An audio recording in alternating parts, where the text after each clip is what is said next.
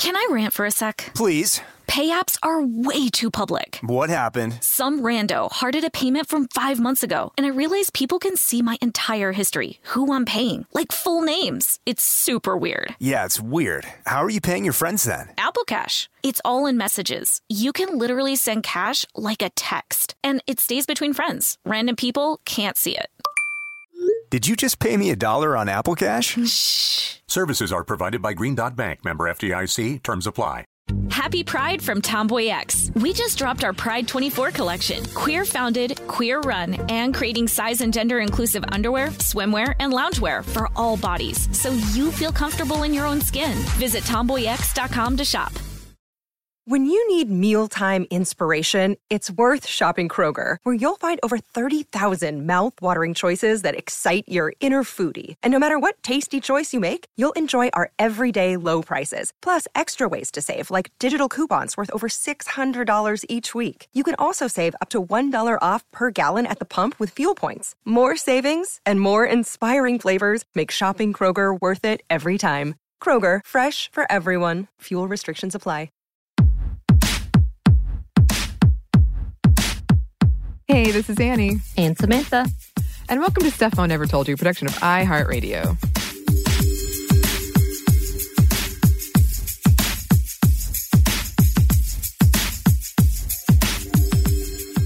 So, my question for you today, Samantha, is Are you a, a fan of whodunits, as my friend once accidentally called them, the who done it.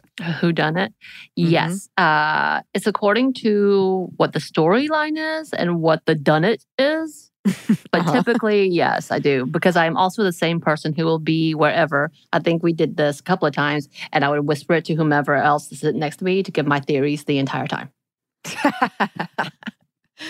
yeah, yeah. You know what's interesting? I'm I'm somebody who likes I really love trying to figure things out and guess endings, but I'm also someone who will get really caught up and people at the end will ask like who did you think it was? And if it was a good movie, book, whatever, I might have never had a theory. I might have just been so caught up and just like, wow, well, it could be this person, this person, this person, this person, and you know, Mhm. never really had which I do love. And that's one of my favorite things about Scream, is anyone who's watched that with me knows, is I love how throughout the whole movie, they kind of goofily are like, see, it could be this person. Look at this very obvious shot and clue we're hanging on. Wait, so, then have you seen Clue? I have seen Clue, but I feel like I've never given it the attention it deserves. I feel like there's certain scenes, as you know, Samantha, I'm really bad at watching movies actually. Yes. um because i usually am doing something else so there's certain scenes like i remember the ending really well Which ending? very- well exactly i remember that kind of like unfolding of the various ways it could have ended and then the ending Mhm, mhm. um and then of certain other bits and pieces but i should rewatch it for sure because Uh, it, well- it seemed really fun It's one of my favorite movies still. yeah Definitely problematic in some things, but it's still great for me.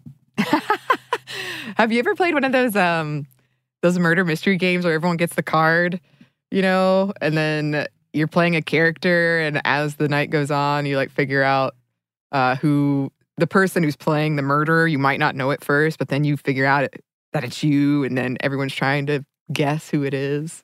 No, I'm still trying to make you play Among Us. and I think it's kind of along those lines, except not card form. Well, it's like a little, I mean, you don't have to do it, but it's very acty. Yeah. Like it's usually, you know, set on a train in England and I don't know. I've played it a couple times and I feel like halfway in, people sort of give up when I've done it. It was fun. It was my kind of thing for sure. Yeah. Yeah. That's one of my favorite episodes of The Office as well. Yes, it's a good When they play episode of. The Office. Yeah. When Michael says to Creed, like, Sir, there has been a murder and you are the suspect. And Creed's like, okay, let me just go get some things at my desk. And you see him like peeling out of the parking It is lot. really good. Yes, I declare. do declare. I do declare. Which is funny because we're talking about another uh, whodunit with a, a southern accent that is brilliant, in my opinion. It's true. Um, because this is a very special episode of Feminist Movie Friday because it's Wednesday, I think. I think. so this is a very special Feminist Movie Wednesday. what? Yep. on Knives Out, which has only been out for a year. So if you haven't seen it and you don't want to be spoiled, somehow you miraculously not been spoiled, skip this one, go watch it. It's on Amazon Prime, it's available, and I love it. It's very, very good. I adore this movie. Um, I even did a movie crush on it the, on the podcast Movie Crush if you want to go check that out. And I remember very vividly the first time I saw it with my mom, and it, it did come out around Thanksgiving. Right, which is why we Um, chose this movie because we were trying to figure out is there any really good Thanksgiving Day movies, and we had some struggles. Yes, yes, we did. And uh, you know what else I struggled on? Because we also tried to find a good movie about uh, Native American women, and that wasn't easy. Right. So if anyone's got any uh, suggestions around that, please, please, please send them our way. But uh, yeah, yeah, this is, well, it's not, it feels very Thanksgiving giving y uh, because it is a big family gathering where people fight a lot, which unfortunately is what I think of when I think of Thanksgiving. Sounds terrible. Um, but yeah, I saw it around Thanksgiving last year with my mom. And the difference between seeing this movie in a small, rural, very conservative town versus I saw it in Atlanta two or three times. Wow. because it is a very political movie. Um, well, not very political, but there's like an outright discussion of politics and Trumpism in the middle of it. And there are a lot of um, themes around immigration specifically in it. Uh, so, but my favorite part of seeing it with my mom is we get all the way to the end and the credits are rolling. She turns to me, audibly gasps, and says, That was Daniel Craig? Who she has a bit of a crush on. And I guess she, she just was so wrapped up in it and the accent went through her. I don't know.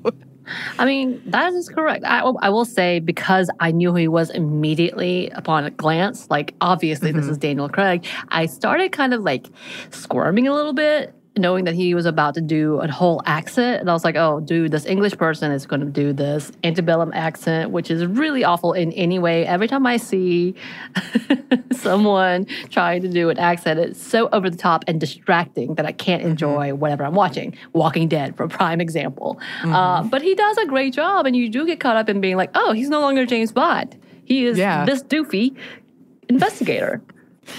Yeah, and almost, I would say, almost everyone in this movie is playing one, and it looks like they're having the time of their lives, which I love, because a lot of these actors are cast against type, um, but they're they're almost caricatures, like they're like right on the verge of being a caricature. His accent is definitely over the top, but I love it, and I want I anything, just. I'm so glad there's a sequel. I just want more of the accent. Oh. um, it was definitely the last movie I watched in person with a decent sized group of friends before quarantine and pandemic. And Samantha and I, you, we saw it in theaters. Yes, this is one of those movies I kept going over to Annie, going, "This is good. This is who it is. Oh, that is who it is. It's absolutely this person." Yes, and our friend Caroline was with us, and Caroline stuck around because I, I, I love doing a good double feature, and we saw the newest Star Wars together, uh, Rise of Skywalker, and it was a great day. I remember it fondly. but all right, let's talk about this movie. Um, so, Knives Out is a 2019 American murder mystery whodunit film written and directed by Rian Johnson. The ensemble cast includes Daniel Craig, Ana de Armas, Chris Evans, Jamie Lee Curtis, Toni Collette, Michael Shannon, Don Johnson, LaKeith Stanfield, Katherine Langford, Christopher Plummer, Jaeden Martell, Riki Lindhome, K Callan, Edi Patterson, and Frank Oz. Wow. Um, so a lot of people in it. It was well reviewed by both critics and audiences, and it's an homage to murder mysteries, everything from Clue to true crime to Agatha Christie to Murder, She Wrote. It's also a modern update on the genre with Twitter, Instagram, Juul, and arguments about Trump. All this is integrated into it. Yeah, I think they did a good job because it was such huge casting that they were able to bring in different elements of what was happening today, which seemed kind of chaotic.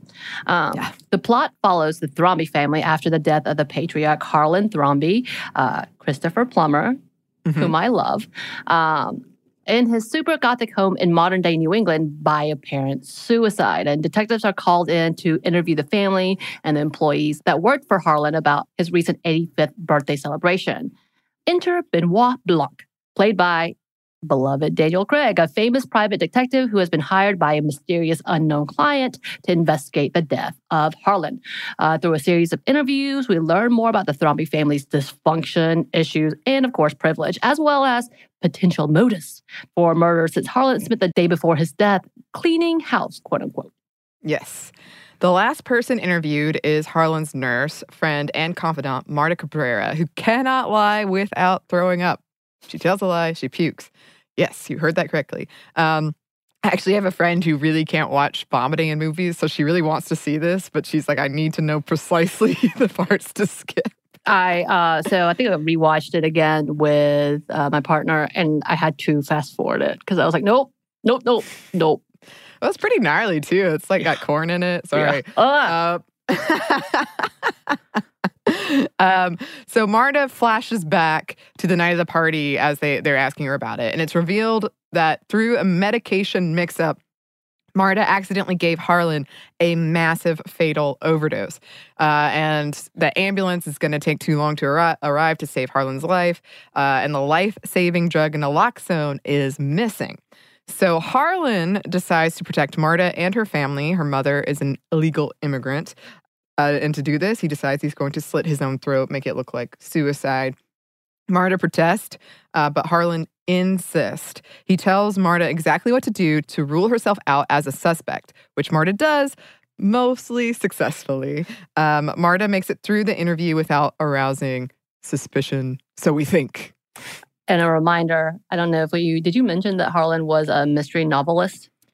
No, I didn't. But that, yeah, he's a very productive, wealthy um, mystery novelist. Yeah. So this is why he has the perfect plan for her to get away with murder. Yes, does. exactly. So uh, Blanc requests that Marta accompany him on his investigation because he trusts her kind heart and her insight, and also because she can't lie. Yep. Um, and she realizes she leaves a few pieces of evidence behind mud, surveillance video, broken trellis, which she attempts to hide to varying success. And I do also love the dog in this movie because it kind of tells on her essentially. And I feel like that's what my dog would do as Yeah. well. Peaches, I think, I would love- do the same to me. Oh, yeah, Peaches would. I love the like jump, the the smash focuses on the dog's face as if the dog is like I don't know, involved or something. I love yes, it. I do too. Um, all of this, and the family all gathers for the reading of the will and the big reveal. Harlan has cut them all out and has left everything house, money, publishing company to Marta. Bum, bum, bum. Um, and immediately, most of the family completely turns on her, accusing her of having sex with Harlan or of being a bitch. Yeah, and this is after I mean they've multiple times said you're a part of the family, you're a part of the family, we're gonna take care of you. Immediately Turns. turns on her.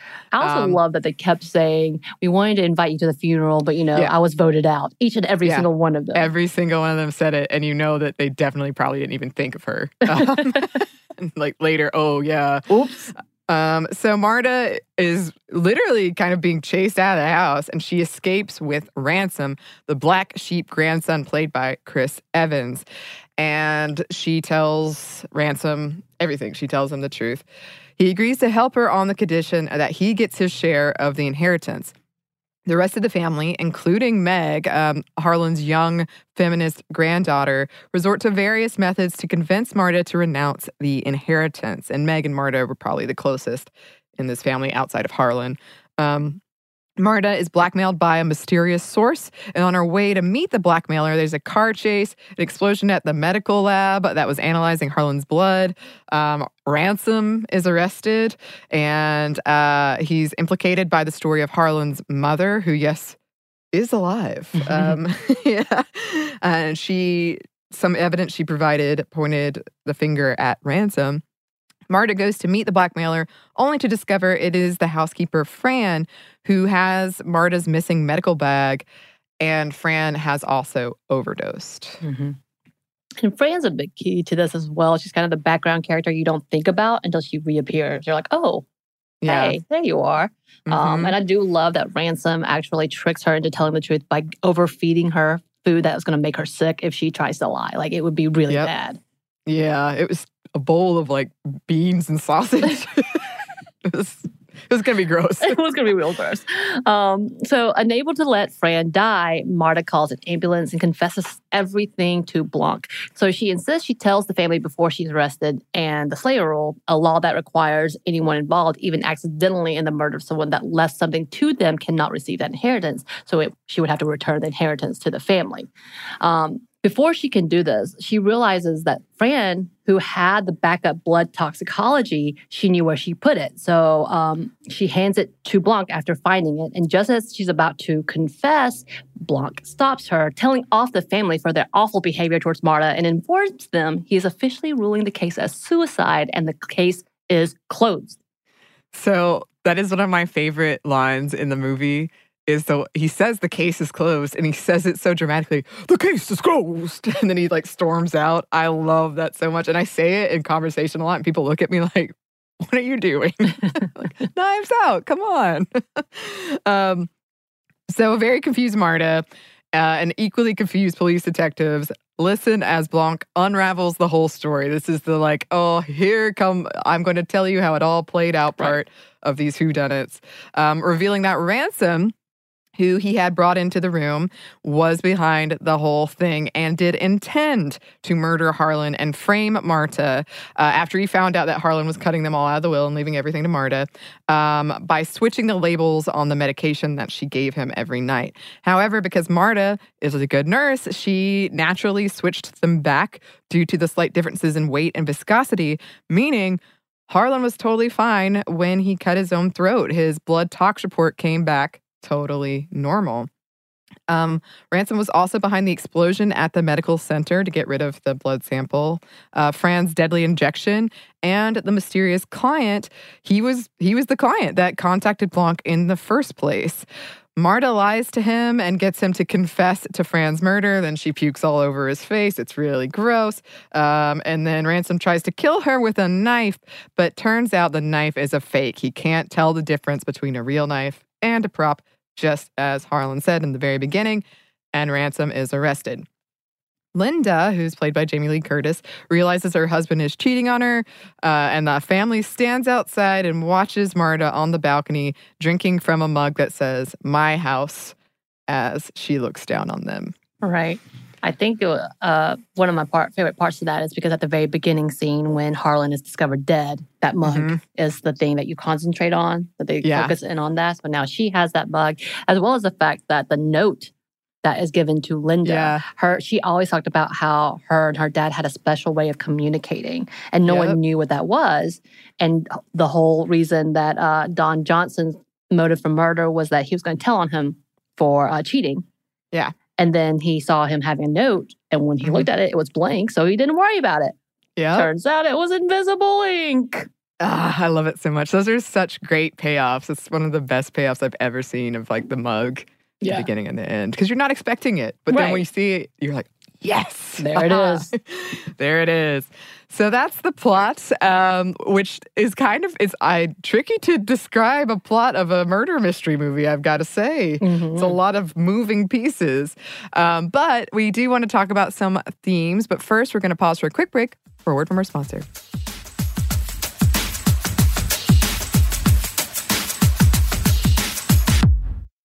Can I rant for a sec? Please. Pay apps are way too public. What happened? Some rando hearted a payment from five months ago, and I realized people can see my entire history, who I'm paying, like full names. It's super weird. Yeah, it's weird. How are you paying your friends then? Apple Cash. It's all in messages. You can literally send cash like a text, and it stays between friends. Random people can't see it. Did you just pay me a dollar on Apple Cash? Shh. Services are provided by Green Dot Bank, member FDIC. Terms apply. This episode is brought to you by Snagajob. Snagajob is where America goes to hire with the deepest talent pool in hourly hiring. With access to over 6 million active hourly workers, Snagajob is the all in one solution for hiring high quality employees who can cover all your needs on demand, temp to hire, part time, or full time. You name the position warehouse worker, retail associate, grocery store clerk, fitness trainer, baker, stylist, bellhop, podcast producer. Yeah, Snagajob's got a worker for that. With their easy to use platform, you're able to seamlessly post and fill available positions quickly with a dedicated customer support team to provide all the help you need along the way. Kind of nice knowing you have a talent pool like that in your own backyard, right? Snagajob is the partner you need to keep your business running smoothly. Visit snagajob.com or text snag to 242 424 to talk to an expert. Snagajob.com, where America goes to hire. Happy Pride from Tomboy X, celebrating pride and the queer community all year. Queer founded, queer run, and the makers of the original boxer briefs for women, creating sustainable size and gender inclusive underwear, swimwear, and loungewear for all bodies so you feel comfortable in your own skin. Tomboy X just dropped their Pride 24 collection. Obsessively fit tested for all day comfort in sizes 3 extra small through 6X. Visit tomboyx.com.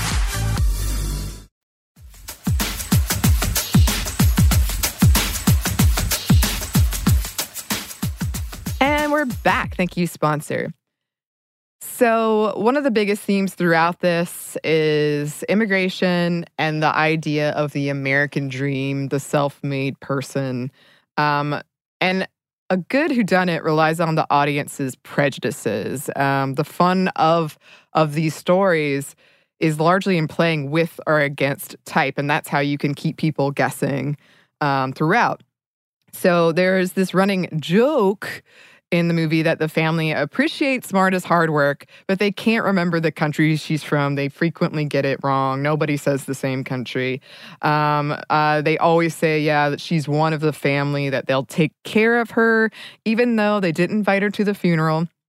Um, you can count on us, Walt says when he he says they want to take care of her financially, which all completely reverses when she gets the inheritance, when she is the one in power. She even says to Meg, I'm gonna take care of you, I'll take care of you.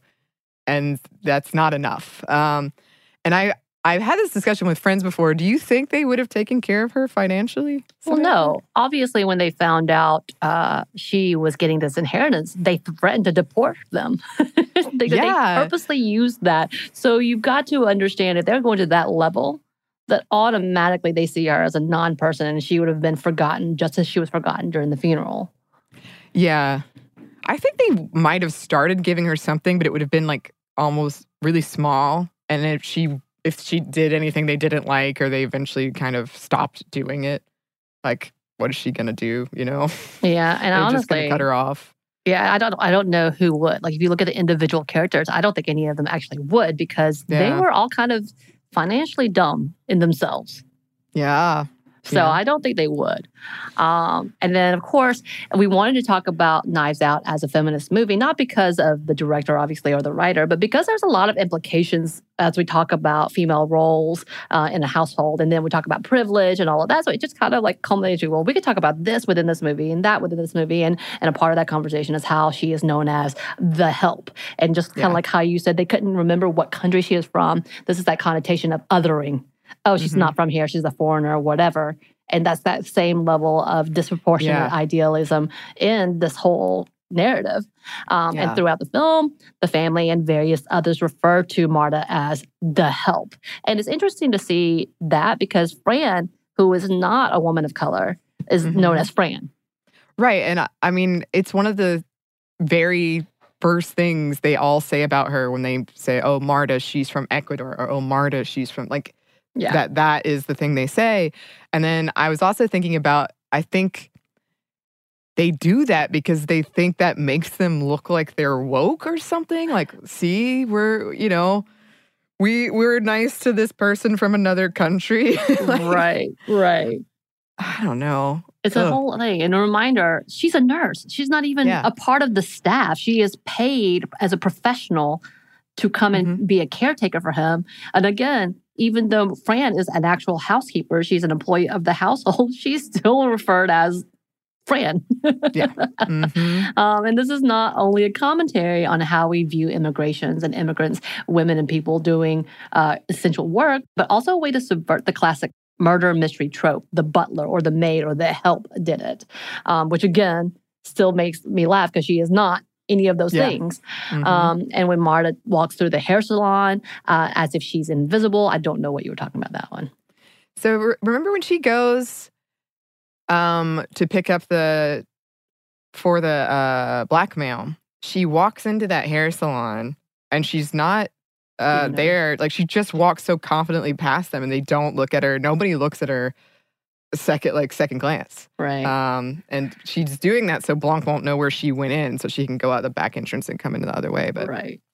Which i'll say, I, I get the commentary, but also Ana de Armas is one of the most beautiful women in the world, and I can't imagine people ignoring her. So I also have a hard time with that Mhm. because beauty in itself and her being light skinned as well, I think is an advantage. So I don't completely, I'm like, you need a different type of woman, but she's a great actress. She does a great job. But I'm just saying.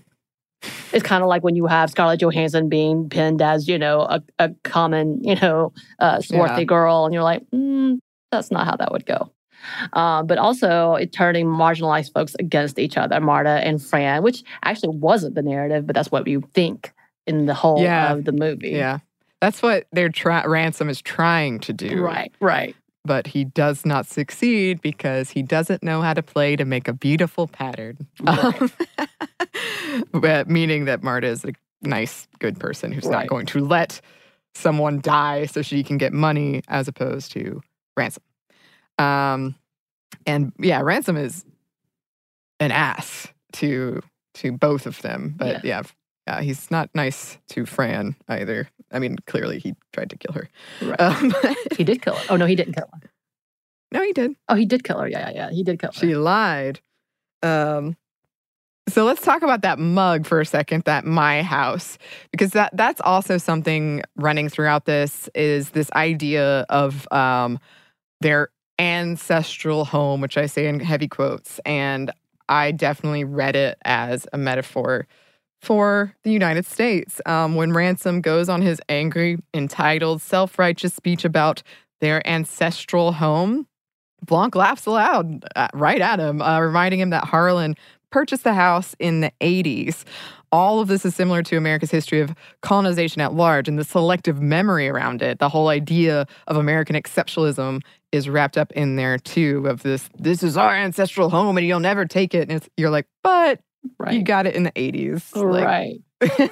Which is a big commentary as we speak uh, about who has the rights to this country and the lands and such as Mhm. and the profiting and all of that. So that's really timely, of course. Um, and the stories we tell ourselves, the memory shifting depending on how on who is telling the story. It, it is pretty funny because you have uh, Toni Collette's character talking about how wonderful her relationship was with him and how everything Yeah. was perfect and her business is perfect and her child is perfect. um, and that they are deserving of their wealth because they worked hard, uh, which is not true at all. One's like failing in the business, the other one is she's doing okay. We don't quite know, but it was, I think she's the only one that actually had some claim. Uh, Jamie Lee Curtis's character only had a little bit of claim of actually putting things together as opposed Yeah. to being handed something. But she Um, did get a million dollar loan Right. Which to start her again, business. we've heard many argue that that is not that much apparently. And, you know, oh, it's oh. still scrap, scraping Oh, well, uh, bottom. please give it my way then. If it's not no big deal to you, I'll take it. um, uh, and then, of course, the constant they constantly describe Marta as a hard worker, which, yes, is really passive aggressive speak of she is lower class. But of course, just because she's a hard worker doesn't mean she deserves their fortune. It's theirs. They it's their right. yeah, I mean, they're such hypocrites, of course, because you know they say, "Well, we built our business from the ground up, or whatever it is, so we deserve this." Right. But when she's a hard worker, as in their own words, but when she gets the fortune that they essentially the same thing, Harlan handed them money. That they totally reverse. Like, no, no, no, no, no, no, wait. Yes. she must have done something dirty to get this money. Exactly. Exactly. Mm. And I do think that it, the casting of Captain America as the villain was really interesting because there is this commentary around uh, America's history. Um, and having him, I don't know, I, I don't know if they did it on purpose or not. I imagine that they did. But having him be this entitled, just ass who thinks he the world owes him something, who's never worked. They say in the movie he's the only one that's actually never even tried to really work. Um, and just thinks he's deserving of this money and is willing to do these horrible things and think nothing of it. And in fact, kind of be proud of it, of Mhm. like, I can do this and get away with it because I have a good lawyer and I have money. Um, and seeing his his real colors at the end and then get getting vomited all over. Right. Um, But I don't think I don't think he he thinks that he deserves it. I think he just wants it. That that's the difference Mm. between him and the rest of the family, which is why they hate each other. They all put on pretense, and he does not. He's just like, no, I'm I'm his grandson. Of course I deserve it. It's the family. I've had to deal with your the family. That's what Yeah. it, it's just. It is it, as is. This is how it's He supposed to be. Let Yeah. me get it. And I don't think, and of course, he's probably worked harder at this than he has at anything else in, in his life. But he's he's willing to go there. But Yeah. also, he's willing to mock the fact that he doesn't care about any of the rest of them because they Mhm. are too fake. Like I think, I think he does a little more open face like Mhm. he's definitely manipulative and does all these sneaky things in the background of getting the money. But he's Yeah. the one that's the loudest about like, no, we did. This is not ancestral. He's not, you know, like he's he's like, you are not a good person. You're not a good person. I know what you did. Like he laughs Yeah. at the face of everybody trying to justify why they should have the money. Mhm. But he and he doesn't justify. it. He's just like, nah, it's mine. End of story. so I think it's the more like stark difference between him and the family in that way. One's pretense, one doesn't care. Yeah. I mean, it is interesting. I think that's the whole reason it worked for me that I didn't guess it was him because I did believe he would totally be like, "Yeah, I'm taking my my cut," and they're not. And I was actually kind of surprised that he was determined to get it back for them. But whatever. Um, and I was thinking about this. I have been thinking about this for a long time. This iconifying of this type of character, of this jerk. And I feel like Tony Stark is a great example. I know that might make some people mad, but I feel like people like him because he's kind of a jerk. Mhm. Um, and it, I mean, he's a good guy. Um, I have a lot of thoughts about Tony Stark, but anyway, I I do feel like we've built this character, especially in the United States, that is this dude who's kind of mean, and we love him for it, like because he's being himself, and that kind of translates into our politics now. Mm-hmm. Yeah. So I've been thinking about that a lot lately. Maybe we should come back and do a, a whole thing on that. Right. Um, and Uh, speaking of Oh. politics, Yes. the family in itself, as we enter the holidays, uh, I think we can all kind of appreciate uh, the landmines we have when it comes to politics. Uh, I think that's Mm-hmm. Big key in most of our conversations about dreading going home if there's a political difference, especially. Um, Mhm. Yeah, I think one of the biggest scenes I thought was almost way too perfect was the blonde housewife who has not spoken throughout, but then the one thing she wants to shout out about is about the immigrations and then coming here illegally and taking over the country, Yeah. which I've had more and more incidents with white women. And I'm like, what? And it was almost too perfect to see her lose it. And of course, it is played by a comedian, and so she delivers it so perfectly. Mm-hmm. Oh, in, yeah. like the rage, the faux rage. Yeah, and I love how she she has that moment like she's worked herself up and then she immediately kind of folds and then awkwardly walks away.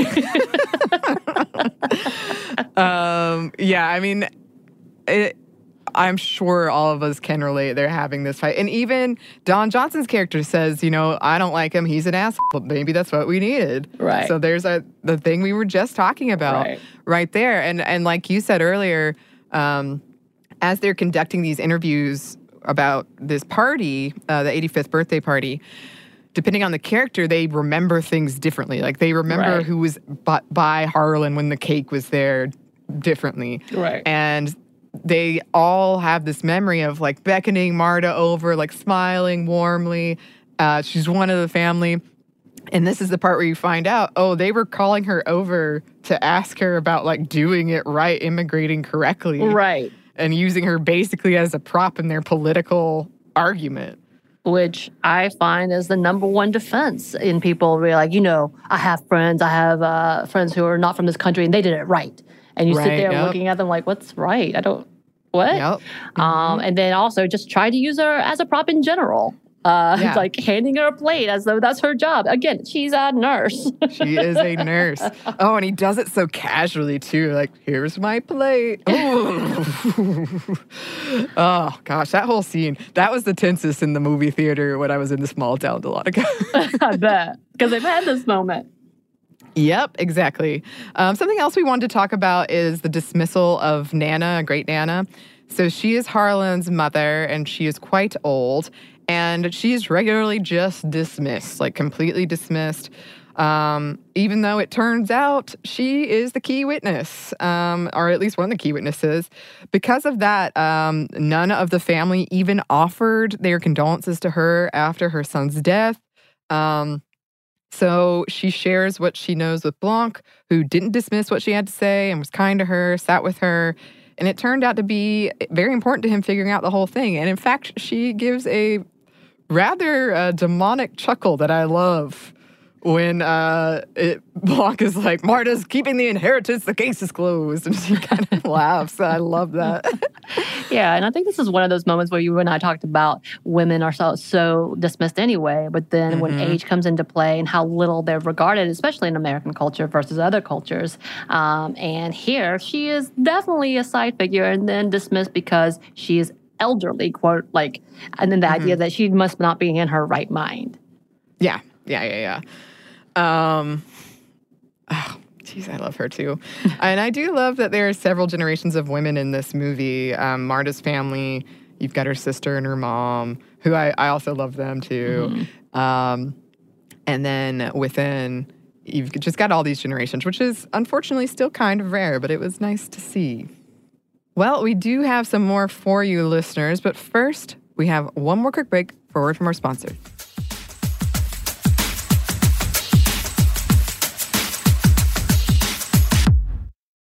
This episode is brought to you by Snagajob.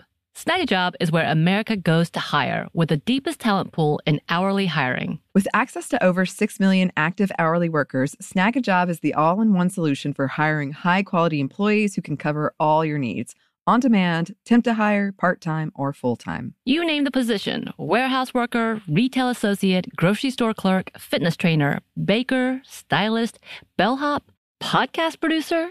Yeah, Snagajob's got a worker for that. With their easy to use platform, you're able to seamlessly post and fill available positions quickly with a dedicated customer support team to provide all the help you need along the way. Kind of nice knowing you have a talent pool like that in your own backyard, right? Snagajob is the partner you need to keep your business running smoothly. Visit snagajob.com or text snag to 242 424 to talk to an expert. Snagajob.com, where America goes to hire. Happy Pride from Tomboy X. We just dropped our Pride 24 collection. Queer founded, queer run, and creating size and gender inclusive underwear, swimwear, and loungewear for all bodies so you feel comfortable in your own skin. Visit tomboyx.com to shop. Hey, girlfriends, it's me, Carol Fisher. I'm so excited to tell you about the brand new series of The Girlfriends. In season one, we told you about the murder of Gail Katz at the hands of my ex boyfriend, Bob. At one point, a woman's torso washed up on Staten Island and was misidentified as Gail. She spent nine years in Gail's grave, and then she just disappeared. It's almost like it's become this moral obligation to find her. And that's what we're going to do find this missing girlfriend and tell her story. With the help of some of your favorite girlfriends from season one, like my producer Anna. Oh my God. My friend Dr. Mindy Shapiro. Hi, it's Dr. Shapiro, and I'd like to speak with the deputy medical examiner. And of course, Gail's sister Elaine Katz. Having no closure, it kills you. Join us as we try to solve a 35 year old cold case. It's not going to be easy, but it's going to be one hell of a ride. what? I can't believe this. Listen to season two of The Girlfriends, Our Lost Sister on the iHeartRadio app, Apple Podcasts, or wherever you get your podcasts.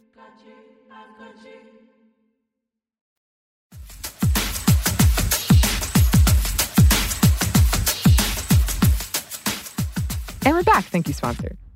Uh, yeah, and we wanted to talk about, which is one of my favorite. I love Toni Collette almost in everything. Just to put Yeah. that out there, so I'm a huge fan. But her character, uh, who is Joni, Yeah.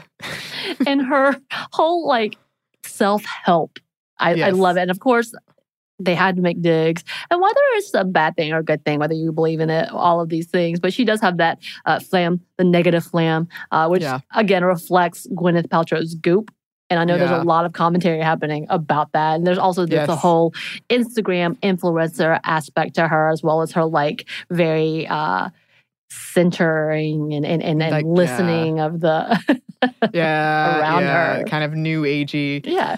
Um, we're not dinging, no, but no, her no. caricature of it is kind of delightful, especially when she does it as a obvious money making scheme rather than in that something Yeah. that she actually believes in. Yeah, I mean, she feels very. I mean, it's making fun of the very specific, I think, entitled white lady aspect Right. of this, of her just kind of brazenly saying these things that you're you you don't think she really believes, but she's trying to make money off of it. Right. Um, And apparently she's not that great at it. That's the other part no, part. exactly, because she has been stealing from Harlan uh, $100,000 a year for four years. So, yeah, she's not very good. I do love the scene where she's like saying that, oh, they're my family. They support me. I'm Yeah. simultaneously held and supported by them. Or she's like dancing on Jamie Lee Curtis. And Jamie Lee Curtis is like, no, not having right, it. right. And I do also love that this whole good feel and we're gonna do these things and and trying to be I, I'm fine, everything's fine, we're all lovely family. The way she gets her daughter, who is the supposed woke girl, is by Mhm. saying, Hey, our lifestyle's about to go away. The school Exactly, yeah. that you like so much, you're not gonna be able to go there. And so because they go into the selfish motivations, it was Mhm. able to take the one ally. Yeah, and I, I did want to throw in a line before we move on from Joni's whole self help thing. Is there is a part in the movie where right before the will is read, the entire family thinks that only Ransom has been cut out, and they're all kind of like, "Oh, this is going to be good for you," uh, and she says in the most like overly sincere voice. Nothing good is ever easy. and you know, like immediately when she's the one that's looking at not having any money, Right. never mind. Those words go out the window. but that, I mean, that's a part of the whole thing, too, is they just clearly have been telling themselves that they worked so hard. It wasn't easy for them, Right. but it, it was. It was. so we did want to talk about performative activism. Uh, so, like you said, Meg, uh, who is Joni's daughter, um, is Marta's one uh, ally in pretty heavy quotes in this family after Harlan has died. Um, and she's described as the crypto pseudo Marxist post deconstructural feminist by Jamie Lee Curtis's character. Um, and she's always aggressively defending Marta, whether Marta wants her to or not, but also, yeah, turns her back on her under pressure from her family and at the revelation that her schooling and her lifestyle will go away without the inheritance. And again, this is. Uh, we've had a lot of conversations around this of this idea of performative activism of doing the social media post and kind of nothing else and that you know that's that's kind of diluting the issue more. It's more that like you're only doing it for one specific reason to look or perform this one way. Right. Um, and it's easy to do when you're well off. Right. And, when you're, not nothing- being questioned. Exactly. Exactly. When when there's nothing that you have to give up really to do it. Right. Yeah. Um then on the other side, uh, you have the quote literal Nazi, who's played by Jaeden uh, Martell, and I I believe was cast because he looks a lot alike one of the pictures of the Tiki Torch protesters. I think I read that somewhere. Um, but he's he's like the young teenage troll. Um, and some people think that this character is a direct critique on the backlash Ryan Rian Johnson got from angry trolls after the Last Jedi, the Star Wars movie he directed that uh, fanboys largely hated.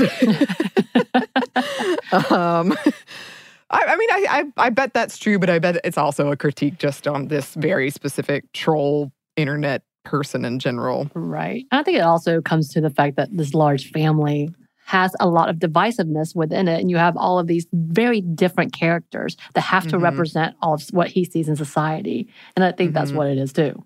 Yeah, I mean, it is if you're going to really run with this this movie as sort of a metaphor for America, then you do have all these aspects of like wealth gone wrong or what it could look like and uh you see them play out and and all these various aspects that we recognize. We we like know this. I mean with Gwyneth Paltrow, I mean, you know, you can make correlations between these characters and things we see in society. And then I did want to talk about lastly this whole uh aspect of kindness that's at the heart of this movie at the donut hole if you will um i ha- i heard a lot of people describing this movie as a whodunit with kindness at its heart um, and being genuine. Marta says at the very beginning i'm not playing to beat you. I'm playing to create a beautiful pattern. When her and Harlan are playing go which i'd never heard of um, either.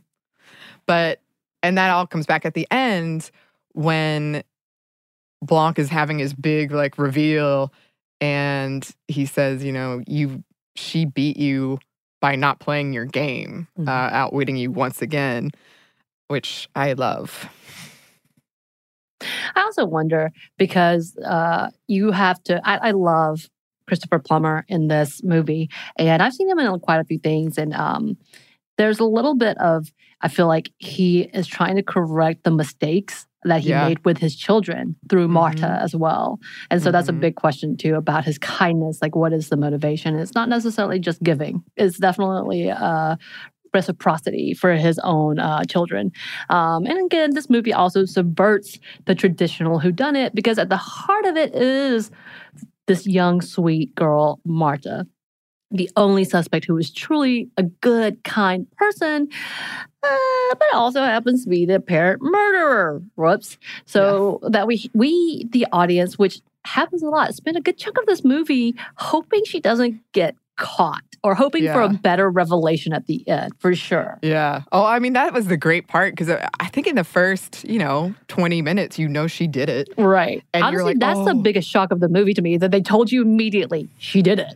yeah. And you're like, oh no, please, I don't want her to get caught. And that's what made it so different from a lot of other murder mysteries I've seen. I don't know that I've ever seen one where I was so actively like, please don't figure it out. Um, and I did want to put in here, I found one article that criticized the narrative of the good immigrant in this, but I think it's more of a criticism of that narrative around doing things the right way. Um, immigrants, they get the job done, which is a line that Don Johnson says in the movie. He says it not to the black detective he's talking to, but to the white detective kind of in the back. And it, a lot of people have compared that to the Get Out line. Uh, I would have voted for Obama a third time if I Right. could. um, uh, but uh, yeah, so this like immigrants get the job done, but you don't have to do that. Uh, and then, as we've said, this the importance of hard work. When you inherited a lot of money and benefit from society's prejudices, um, and that that they believe they've earned from the ground up, they built from the ground up, which they haven't. Um, and the American dream at large, as in it's all well and good when it's working or perceived to be working for you, then you succeeded in the American dream. Um, almost all the family have been cheating the system. They've been stealing or mooching off of Harlan, things that they would flip against. These are the arguments that they would use against immigrants and that we do here against immigrants who are actually not doing that. They're not mooching and they're not stealing. But these this privileged white family is. right. Yeah. But I do think more representation always. Um, because, you know, if we had that, I'm not sure we would be having this conversation right now. Right. Um, yeah. Yeah. I think there's a whole big conversation too of the metaphor, the idea that the uh, patriarch um, is giving away his money to someone who, again, to in their mind, didn't Yeah. didn't earn it. Right. Um, which is that same claim that that's what uh, assistance and welfare is giving money to people who don't deserve it because they don't want to work for it, which is a whole lot of BS in itself, which we know is not true and is Yeah. not as beneficial as people want to make it out to be. Um, and then with that, it's the weaponizing of empathy. They're always trying to convince her of what Harlan wanted, which we see that today. We see that today in the election and being told repeatedly, be kind to Republicans. They're having a hard time. yeah. But at the same time, we're seeing all of these threats to workers and not being told to be kind to the workers who are who are mm-hmm. trying to make sure things are working in place. Yeah, they do this despite the will and what she knew he wanted, as well as the fact that she didn't ask for it. She didn't want it. She was actually very confused too, and more concerned about whether or not she killed the man. yeah, yeah. Th- that really stuck out with me when I rewatched this last night. How many times they're like, you know, it's what he would have wanted, but he wrote down what he wanted What? Right. in the will, right? um, and just trying to really prey on her empathy. Exactly. Yeah, and I did. I went into a whole uh, messy soliloquy is not the right word, but I, I was writing about the American dream last night, and I deleted it from the outline. But I was trying to work out my my thoughts on just how it can be turned against people, and we've we've talked about that briefly in other episodes, and just how there's such this this story and this a lot of people really believe it that if I work hard enough I will get there. But we know that that's not always true. There's all these obstacles and system systems in place that really systemically hold people back. Um, you can work so hard and barely be making it, barely be able to survive Right. In this country. So. Uh, I deleted it because it was a bit as a bit of a mess, but uh, I mean, return. when you go that that deep in the idea of the American dream, you can't do it in two sentences. A, B. I think there's a lot to be said that the American dream has changed over the course of time, and therefore the American dream is not a dream, but several concepts that have fallen apart and trying to be remade. So there's a lot to be said um, about that in itself, and also especially when we look at who is the one that's saying that they deserve this. Yeah. Who is the one that can actually have the claim of, well, you deserve it and you don't. And that's a whole conversation in itself. Yeah, yeah. I think what I was trying to get to the bottom of in my own mind is just how it has been also weaponized um, in a very particular way to make fe- people feel guilty that they're not succeeding, even though they're working so hard. Anyway, I remember when you first suggested this, Samantha, I was like, I don't know, we'll have enough to say about Knives Out when it comes to feminism, but here we are. I told you they're such good characters. And I don't think Yes. we uh, dug into all of them. No, we didn't. definitely went in and out as much as we could. But if you look at the individual characters, I think they were written really well, played out really well. Um, and yeah, I'm looking forward to the second one as well, which I can't imagine how that's going to go. So Me either. That's a lot to live up to. um, but yes, that brings us to the end of this very special feminist movie Wednesday. Um, we would love to know what you're streaming, what your suggestions are for our next our next feminist movie Friday or Wednesday. We'll see how it all plays out. and you can send those suggestions to Stuff Media Mom Stuff at iHeartMedia.com. You can also find us on Twitter at Mom Stuff Podcast or on Instagram at Stuff Mom Never Told You. Thanks as always to our super producer, Andrew Howard. Oh, thanks. And thanks to you for listening. Stuff Mom Never Told You is production of iHeartRadio. For more podcasts from iHeartRadio, visit the iHeartRadio app, Apple Podcasts, or wherever you listen to your favorite shows.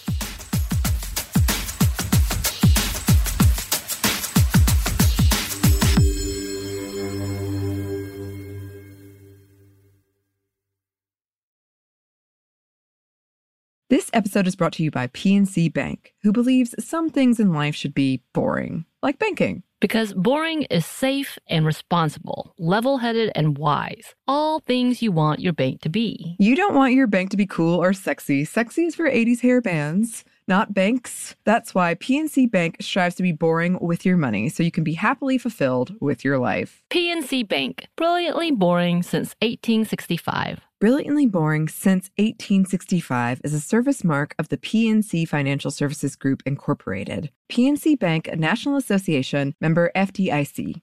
Happy Pride from Tomboy X. We just dropped our Pride 24 collection. Queer founded, queer run, and creating size and gender inclusive underwear, swimwear, and loungewear for all bodies so you feel comfortable in your own skin. Visit tomboyx.com to shop.